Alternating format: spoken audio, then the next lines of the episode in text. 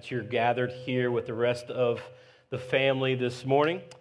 We are continuing our walk through the book of Judges, finding ourselves in chapters 4 and 5. So if you have your Bibles, go ahead and turn with me to Judges chapter 4. It is the seventh book of the Bible. The first five books of the Bible are called the Law, the Pentateuch, the Torah, and then the next two are historical narrative and Judges, actually next three, Judges, Joshua, Judges, and Ruth, historical narrative. And so we're walking through these together. As Mike said, if you do not have a Bible of your own, please grab one from under your seat, and we'll find ourselves on page 189 in that book. And I just think it's useful to have the scriptures in front of you, to be able to look at them as we walk through them. I reference them quite a bit, as most of my notes are being preached from there, and so we'll open together. As you turn to Judges 4, how many of you, like me, enjoy watching a good documentary? I enjoy watching a good documentary. I especially like watching documentaries that illuminate a story that I'm familiar with, right? A story that I'm familiar with and I didn't know the backstory to something, right? Like a documentary that kind of exposes something for me, so it kind of draws out what I already know. So one such documentary that I watched recently was called The Last Dance. Anybody seen The Last Dance?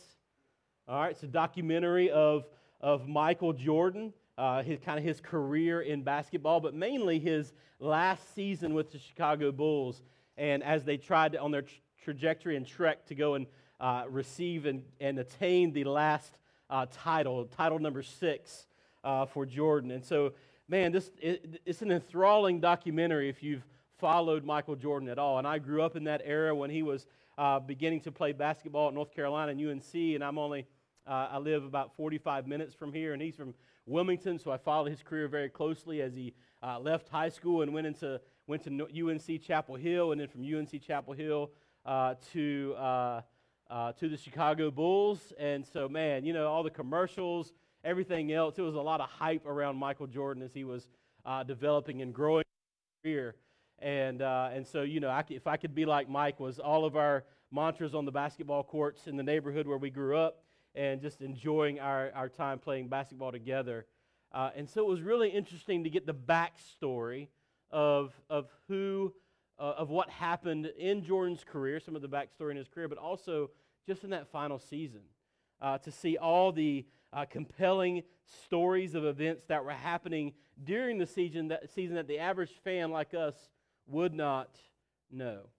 And so the documentary shed light and illuminated way more of the story that I never knew existed, and I know that many watched it didn't either. And so it brought clarity, honestly, to an already compelling storyline.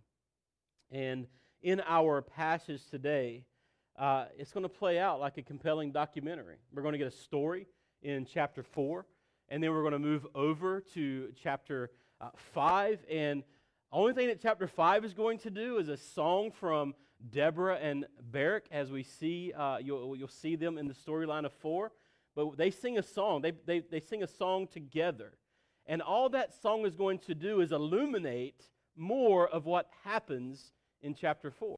It's going to expose and draw out for us some of the things that happen that we get a better understanding of what is happening in chapter 4. And so it plays like a good documentary. It's going to help us to see more of God's goodness and more of the character's development, the plot line, the climax, the resolution. It's already an amazing story in chapter 4, but when we get to chapter 5, and it starts to draw out for us this beautiful picture of and all the things that God does in the midst of chapter 4 that we don't get to see until we get to chapter 5 and see what God does. So I'm going to read chapter 4. I'm going to draw it out for us, and then we're going to look at different passages in chapter 5. And so basically what's going to happen this morning is we're going to put together the missing puzzle pieces from chapter 4, and we're going to put them together with chapter 5 so that we can see the whole picture that is happening in our storyline. So the thing that I want us to take away this morning, the transformation that I would love for us to walk away with is this, is that we would offer ourselves willingly in participation with God's work of redemption as a faithful friend. That we would offer ourselves willingly in participation with God's work of redemption as a faithful friend. And we'll see this played out in our passage today. So let's look at chapter 4, and we're just going to start in verse 1. And the people of Israel again did what was evil in the sight of the Lord after Ehud died. And the Lord sold them into the hand of Jabin, king of Canaan, who reigned in Hazor. The commander of his army was Sisera, who lived in Harosheth-hagoyim. Then the people of Israel cried out to the Lord for help, for he had 900 chariots of iron, and he oppressed the people of Israel cruelly for 20 years. Now Deborah, a prophetess, the wife of Lapidoth, was judging Israel at the time, and she used to sit under the palm of Deborah between Ramah and Bethel in the hill country of Ephraim. And the people of Israel came up to her for judgment. And she sent and summoned Barak, the son of Abinoam, from Kadesh, Naphtali, and said to him, "Has not the Lord, the God of Israel, commanded you, go gather your men at Mount Tabor, taking 10,000 from the people of Naphtali and the people of Zebulun? And I will draw out Sisera, the general of Jabin's army, to meet you by the river Kishon, with his chariots and his troops, and I will give him into your hand." And Barak said to her, If you will go with me, I will go. But if you will not go with me, I will not go." And she said, "I will surely go with you. Nevertheless, the road on which you are going will not lead to your glory, for the Lord will sell Sisera into the hand of a woman." Then Deborah arose and went to Barak to Kadesh, and Barak called out Zebulun and Naphtali to Kadesh, and 10,000 men went up at his heels, and Deborah went up with him. Now Heber, the Kenite, had separated from the Kenites, the descendants of Hobab, the father-in-law of Moses, and had pitched his tent as far away as the oak in Zananim, which is near Kadesh. When Sisera was told that Barak, the son of Abinoam, had gone up to Mount Tabor, Sisera called out all his chariots, 900 chariots of iron, and all the men who were with him from Harosheth-hagoyim to the river Kishon. And Deborah said to Barak, "Up, for this is the day in which the Lord has given Sisera into your hand. Does not the Lord go out before you?" So Barak went down from Mount Tabor with 10,000 men following him, and the Lord routed Sisera and all his chariots and all his army before Barak by the edge of the sword. And Sisera got down from his chariot and fled away on foot. And Barak pursued the chariots and the army to Harosheth-hagoyim. And all the army of Sisera fell by the edge of the sword, and not a man was left. But Sisera fled on foot to the tent of Jael, the wife of Heber the Kenite. For there was peace between Jabin the king of Hazor and the house of Heber the Kenite. And Jael came out to meet Sisera and said to him, "Turn aside, my lord. Turn aside to me and do not be afraid." So he turned aside to her into the tent. She covered him with the rug. And he said to her, "Please give me a little water to drink, for I am thirsty." So she opened a skin of milk and gave him a drink and covered him. And he said to her, "Stand at the opening of the tent, and if any man comes and asks you, 'Is anyone here?' say no." But Jael, the wife of Heber, took a tent peg and took a hammer in her hand. And then she went softly to him and drove the peg into his temple until it went down into the ground while he was laying fast asleep from weariness. So he died. And behold, as Barak was pursuing Sisera, Jael went out to meet him and said to him, "Come, and I will show you the man whom you are seeking." So he went into her tent, and there lay Sisera dead with the tent peg in his temple. So on that day God subdued Jabin the king of Canaan before the people of Israel, and the hand of the people of Israel pressed harder and harder against Jabin the king of Canaan until they destroyed Jabin, the king of Canaan. Let me pray for us. Father, we thank you for your word. We thank you for this opportunity just to gather as saints, Lord, that we would fall under your preached word, that we would absorb your word, that we would listen attentively to what it is that you have to say to us through it. Lord, I pray that you would open our deafened ears and our blind eyes to receive the good news of your word, the good news of the gospel this morning. Lord, that you would help us in your word. Help us to understand it. Help us to be able to, that you would illuminate our minds and our hearts to see the beauty of what you are doing in this work. That you are the Lord of our salvation. That we would rejoice in this. That as Mary rejoiced in the news from the angel Gabriel and broke out in song of rejoicing, Lord, I pray that we would be that joyful over our own salvation, that we would be joyful over the gospel of Jesus Christ, that we be joyful of how God is working in our lives to rescue a hardened people. Lord, I pray that you would just be with us now. In Jesus' name we pray. Amen. So from chapter 4, there are two overarching ideas. The first idea is this: we are in desperate need of salvation. We're in desperate need of salvation. The second idea is this: that God sufficiently supplies that need. God sufficiently supplies that need. We are in desperate need of salvation.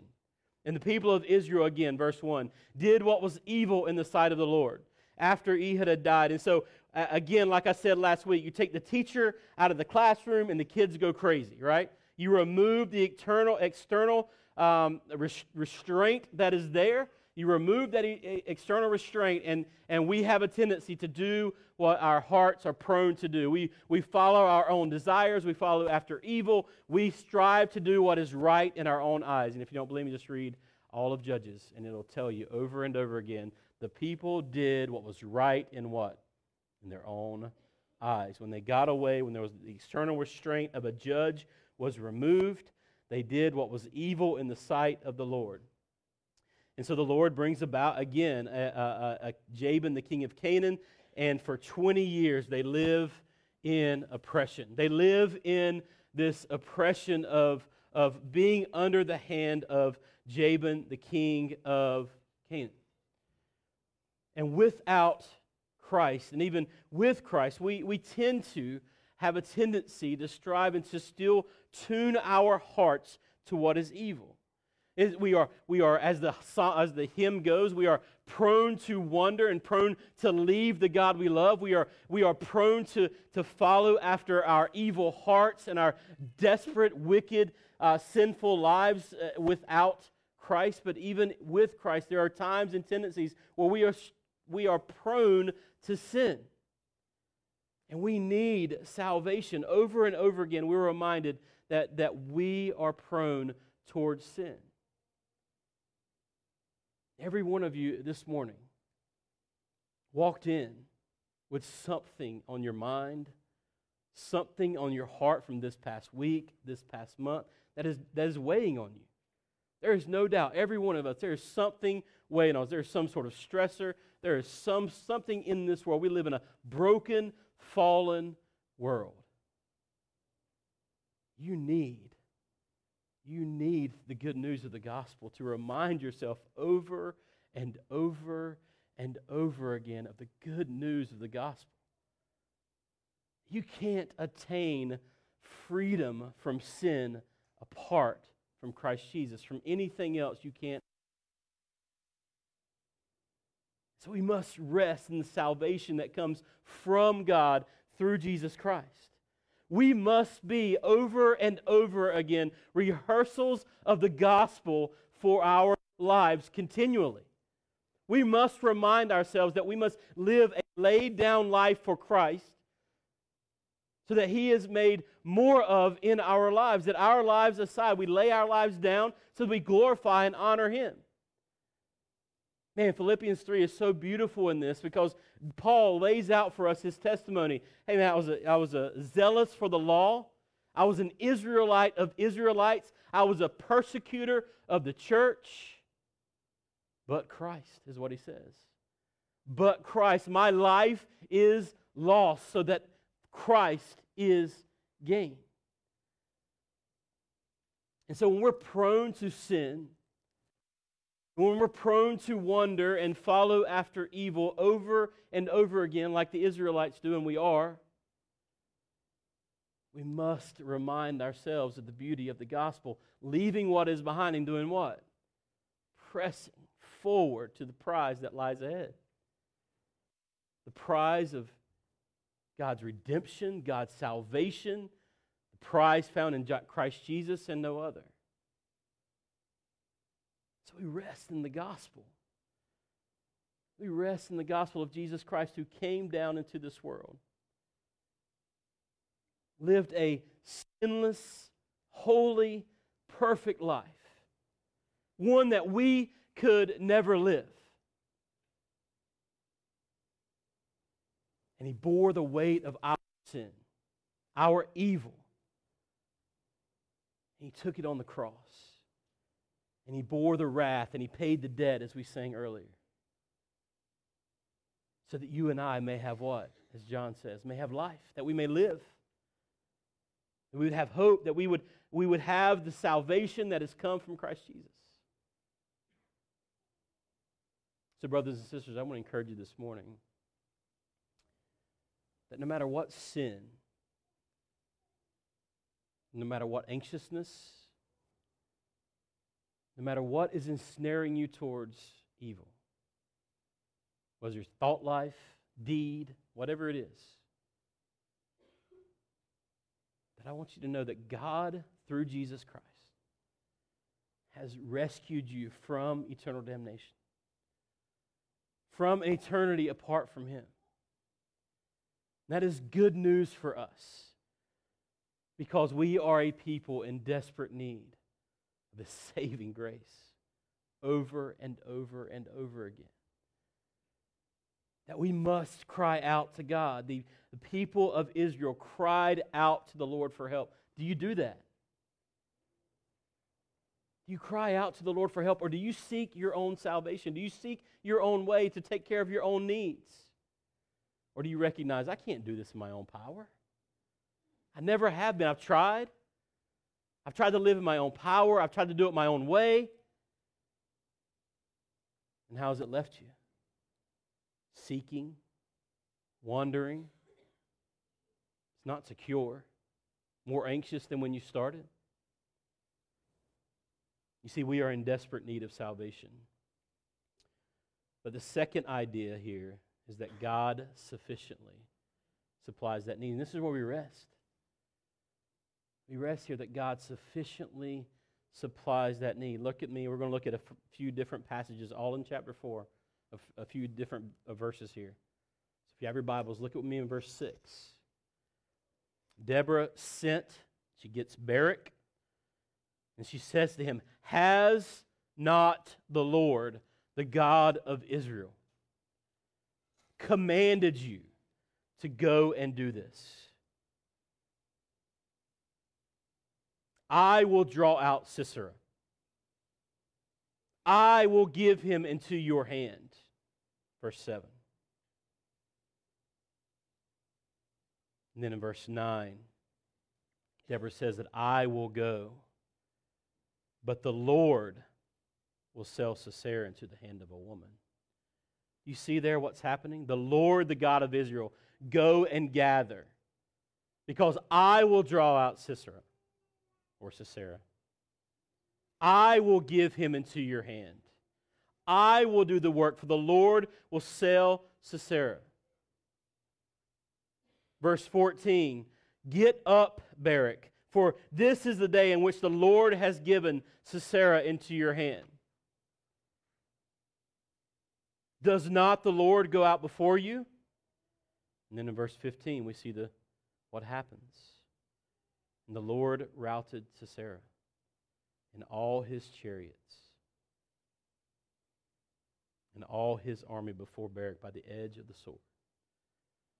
It is God who sufficiently supplies over and over and over again for His people. He rescues us. He saves us from our very selves. That if we will just trust Him, that if we will rest in Him, and just sit back and let God do the work and take our hands off the reins, He will take it. It may not happen in the way you like. But God, we can trust because He sufficiently supplies over and over again as we read the Bible in its totality. God continually supplies the needs of His people. But we must trust Him. We must walk in obedience according to His will. And we must recognize that we are in desperate need of Him.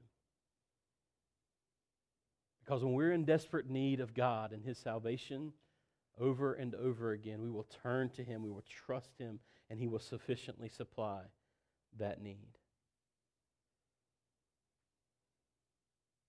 Then in verse 23, we'll say, on that day, God subdued Jabin the king. It was God who did the work. Yes, there are many characters in this play. There's many characters in this narrative. But it is God who is sovereignly working, sovereignly reigning, sovereignly providing for His people. And you and I would do well to remember that God sufficiently supplies our desperate need of salvation in this thought. So as we get into chapter 5, it's going to illuminate some of these things from chapter 4. The first thought that we need to, so there's three thoughts here from chapter 5 that helps us in our looking at chapter 4. The first one is this. In the song, chapter 5, verse 1, Deborah and Barak on that day sang to the Lord. What did they sing? They sang a praise of the Lord for His great salvation. That's the first thought. Praise the Lord for His great salvation. So God sufficiently supplies our need for salvation. We must, in response, do what? Praise. Hopefully, as you were singing the words to the songs this morning, you weren't mindlessly singing, but you were paying attention to the words on the screen. That you were caught up in the worship of our mind's attention and our heart's affection, that we would cry out and sing to the Lord in song together, worshiping together the Lord, praising God for His great salvation. The fact that we were able to be here this morning, drawn in together as a family and as a church, that we would worship. And we get to sing to a holy God who knows every hair on your head and every thought that you've ever had. We would praise His name for His great salvation. That we would praise Him through song with adoration. That's what they do here. The leaders took the lead in Israel, that the people offered themselves willingly to bless the Lord. Hear, O kings, give ear, O princes. Verse 3, to the Lord I will sing. I will make melody to the Lord, the God of Israel. That we would sing together, that we would praise the Lord together. I mean, isn't that what the book of Psalms is? It's the Psalms, it's songs that are sung out, that are sung to the Lord for His great salvation over and over and over again. So we want to praise the Lord for His salvation. Look with me in verse 4. Lord, when you went out from Seir, when you marched from the region of Edom, the earth trembled, the heavens dropped. Yes, the clouds dropped water. The mountains quaked before the Lord, even Sinai before the Lord, the God of Israel. In the days of Shamgar, son of Anath, in the days of Jael, the highways were abandoned. Travelers kept by the byways, the villagers ceased in Israel. They ceased to be until I arose. I, Deborah, arose as a mother in Israel. When new gods were chosen, then war was in the gates, and shield and spear to be seen. No shield or spear to be seen among 40,000 in Israel. They were suffering from serious oppression. They couldn't even travel by the highways. They were abandoned for fear that they would be kidnapped and taken and tortured and slaughtered by those who were enemies to God. And even when new gods were chosen, the war was in the gates. There was no shield or spear to even defend themselves. There was no rescuer. There was no rescue to come for 20 years until God intervened. And then Deborah goes on to say in verse 10, tell of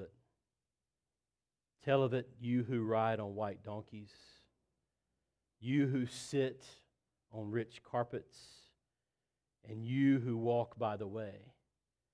To the sound of musicians at the watering places, there they repeat the righteous triumphs of the Lord, the righteous triumphs of his villagers in Israel. God brought redemption.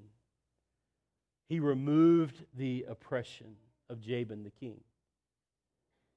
And he brought freedom to the Israelites, where they could now walk on the highways that were abandoned.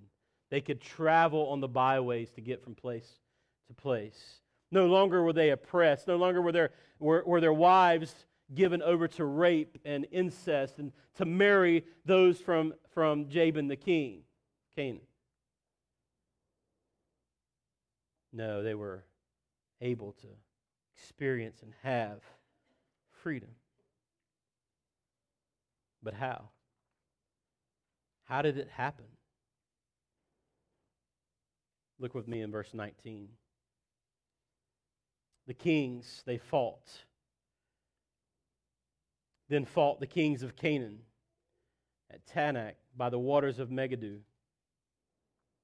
They got no spoils of silver. From heaven the stars fought. From their courses they fought against Sisera. The torrent Kishon swept them away. The ancient torrent, the torrent Kishon, march on, my soul, with might. If you remember reading in the first couple of verses there of the earth trembled and the heavens dropped, yes, the clouds dropped water. What does God do? How do you stop 900 chariots? How would you stop 900 chariots? How does God stop 900 chariots? He tells us in verse 5. He doesn't tell us in chapter 4. He tells us in chapter 5. He brings a rain. He brings torrential downpour. And guess what happens with the rivers? They overflow. Well, guess what happens when they overflow? They flood. Guess what happens when there's flooding? There's mud. You ever tried to roll a chariot in mud? You ever tried to put a truck through mud that's not four-wheel drive? It's hard. Can't do it. Matter of fact, it's impossible. So why, when we read chapter 4, does Sisera get down from his chariot and run? Because it's stuck in the mud. He's a stick in the mud, right? Just made that up on the fly, I'm sorry. But he's stuck. If you want to defeat 900 chariots of a king, stars from the heaven above, as it says, the God of the stars of the heaven above brings a rain to equal out the war and to bring about destruction for the enemies of God. Over and over again, God has provided for your life. He has provided in every way, shape, and form, no matter what you're going through today, yesterday, or tomorrow. That if you are a child of the one true King, that God can be trusted. That you can trust Him with your life. He may not bring about the salvation in the way that you think He should. He may not give you that job that you're so desperately seeking. He may not provide in the way that you think He should provide. But God is sovereignly working. Just read the scriptures over and over again. God is sovereignly working for the good of His people.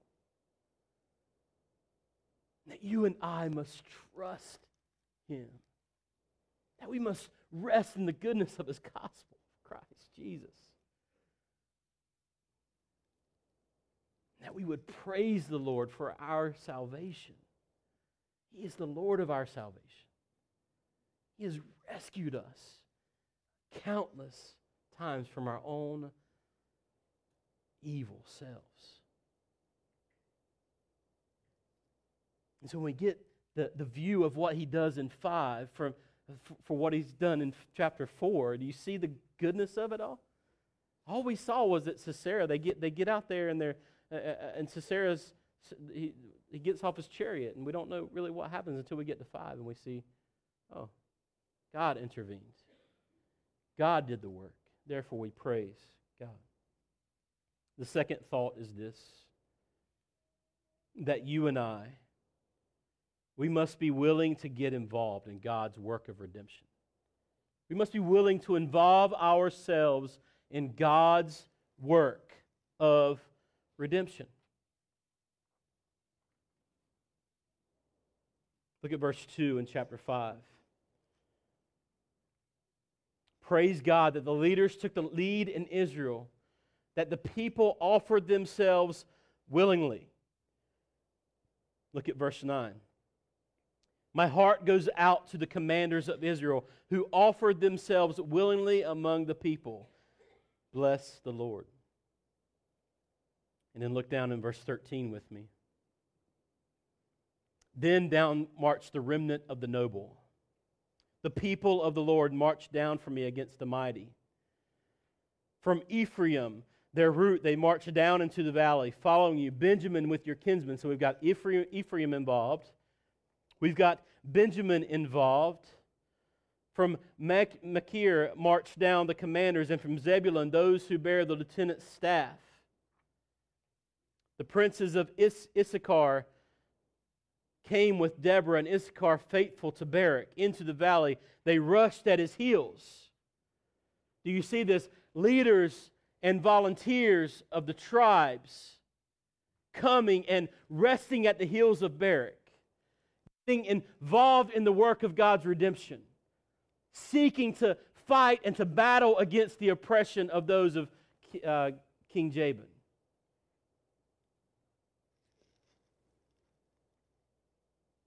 Partnering with God for the work of redemption. And so they're called out here. They're exposed here. Bless them, it says. Bless those who came to the rescue of the Israelites. Bless those who involved, who rushed at the heels of Barak to be involved in the work of redemption. But then look what it says in 16, or the second half of 15. Among the clans of Reuben, there was great searching of heart. Look at this question. Why did you sit still among the sheepfolds? To hear the whistling for the flocks? Among the clans of Reuben, there were great searchings of heart. Gilead stayed beyond the Jordan. And Dan, why did he stay with the ships? Asher sat still at the coast of the sea, staying by his landings. But no, Zebulun is a people who risked their lives to the death. And Naphtali, too, on the heights of the field. Look at verse 23. Curse Meroz, says the angel of the Lord. Curse its inhabitants thoroughly, because they did not come to the help of the Lord. It wasn't that they failed to help Barak. Do you read this? It wasn't that they failed to help Deborah. It wasn't that they failed to help Barak. What does it say? What does it say? They failed to help the Lord. They did not come to help the Lord. To the help of the Lord against the mighty. So Reuben, where were you when you were sitting among the sheep? Gilead, why did you stay beyond the Jordan? Dan and Asher, where were you? First of all, we see that God doesn't need all of the tribes to partner together to achieve what He wants and desires to achieve. We'll see that again as we get ready to go through Gideon, right? Where they bring 600 troops and God says, no, you got, or thousands of troops, and God says, no, you got too many, and He only uses 300.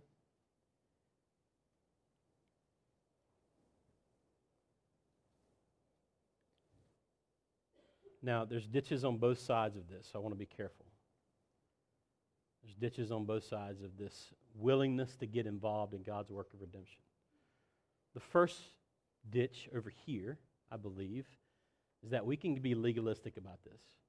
We can call out people who are not involved in God's work here at the church or anywhere else in God's redemptive work here on earth right now. Because this definitely translates to the church today. Because as you read the New Testament, we are called always to be involved with the church. Nothing happens when the church is established in Acts chapter 2. Nothing happens apart from the church thereafter. And in the letters, in anything, even the beginning of Revelation, the book is written to the churches.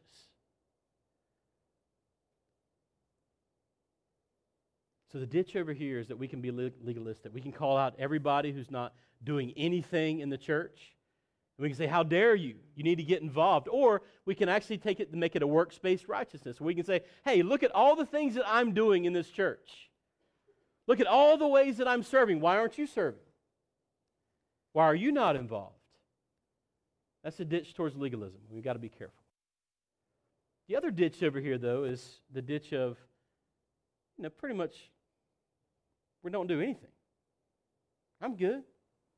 God and I are good. And I'm just gonna hang out over here and do nothing. And that ditch is also a ditch we should stay away from. Because if we are not involved in God's work of redemption, if we're not serving in the way we should serve, if we're not giving of our gifts and of our talents and of our treasures to God's work of redemption, then you're just sitting on the side doing nothing, not desiring to get in the game, not wanting to get in the game.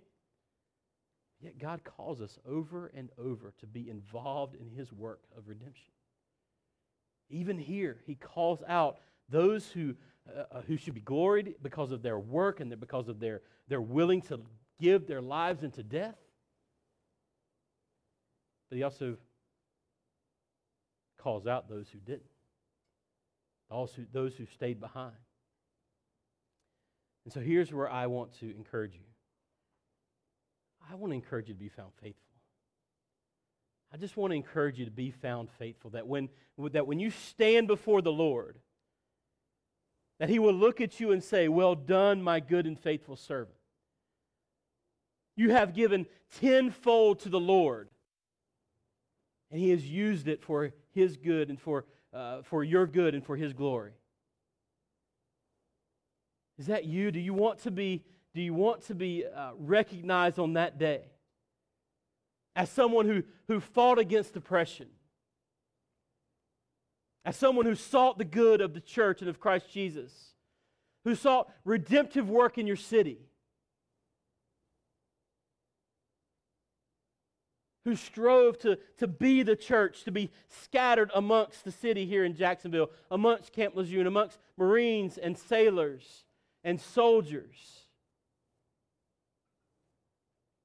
Have you sought to glorify and honor God? To be the church, even when you're not gathered here on Sundays. To be the church. To get involved in God's work of redemption. I would just encourage you to be faithful in this. To strive in this. Because too many of us, we are perfectly okay with not getting involved. And for the Christian, that's just not possible. We must be involved in God's work of redemption. We must be using our gifts for the building up of the church, for bringing about the good in our city. And for those of you that say, hey, I'm only here for 3 years, and I just want to tell you to throw that thought right out the window. You should live for the good of the city that you live in. You should seek its welfare. You should fight against the oppression. You should register to vote. You should seek to make a difference in your city. Because the gospel is at stake. God has called each one of you as vessels for His glory to proclaim the goodness of the gospel. to seek redemption, to allow him to use you to seek redemption in the city and wherever you may find yourself. So we must be willing to get involved in God's work of redemption. If that means starting here at the church, then start here at the church. If that means I'm going to go and make a difference in my workplace, go and do that. You should do that. You should do both. And everywhere else you may find yourself, be willing to get involved. Because I don't want you to stand. Well, here's what I don't want to stand. What to happen? That you would stand before the Lord instead of hearing, "Well done, my good and faithful servant." That you would hear, "Depart from me, for I never knew you, you worker of lawlessness." No, we must strive to be faithful in this. We must strive to glory and bring glory to God in this. And my third thought and my last thought is be a courageous friend of God. Be courageous. Be a courageous friend of God. Look at verse 24. Most blessed of women be Jael,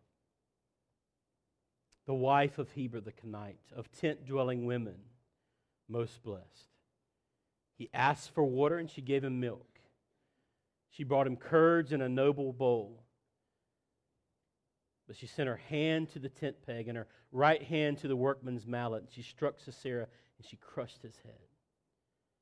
She shattered and pierced his temple.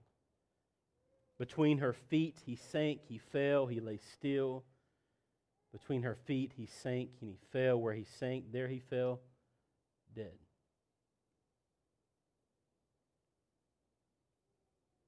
But I want you to notice her courage. She's admonished here for her courage, for standing up for the oppressed, for piercing the temple of an oppressive soldier of the Israelites. Now, does that give us license to go and kill those who oppress the Lord? The answer is no. The answer is no. But it's put here to juxtapose the wife or the mother of Sisera. Look at verse 28. Out of the window she peered, the mother of Sisera, well through the lattice. Why is his chariot so long in coming? Why tarry the hoofbeats of his chariots? Her wisest princesses answer. Indeed, she answers herself. Have they not found and divided the spoil? A womb or two for every man?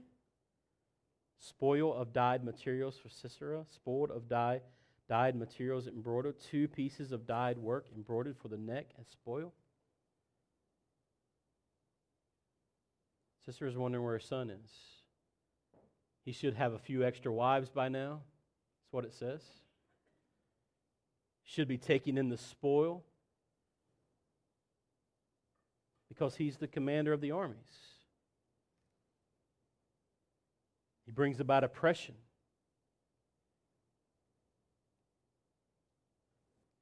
But it's so that you may know this, verse 31. May all your enemies perish, O Lord, but your friends be like the sun as he rises in his might. My question to you this morning is, where are you in this? Do you find yourself as an enemy of the Lord? Have you trusted in Jesus Christ as your Lord and Savior? Have you trusted God in his faithfulness, or are you still trusting in yourself to accomplish your own needs and your own works? Are you accomplishing salvation from anything else other than Jesus Christ this morning? I just want to warn you that you don't want to be an enemy perishing against the Lord. But yet, those who are found in Christ, those who are found in Christ are friends that be like the sun as he rises in his might. Man, it's good news for us. We rejoice in this. We rejoice so much that we write a song about it. I don't know how many of you have written songs, but man, can rejoice in our salvation. We can rejoice because it is God, through Christ Jesus, who has brought us and saved us from our evil, wandering selves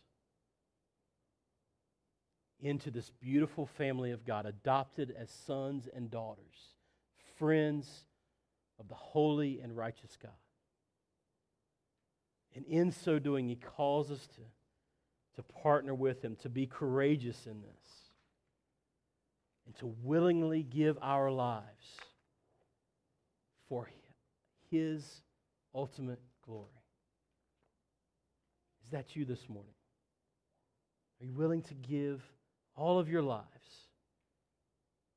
for the surpassing knowledge of knowing Christ Jesus?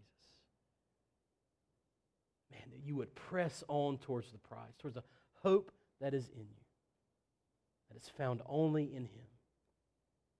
I pray that would be us this morning, that we would willingly go and serve Christ this morning.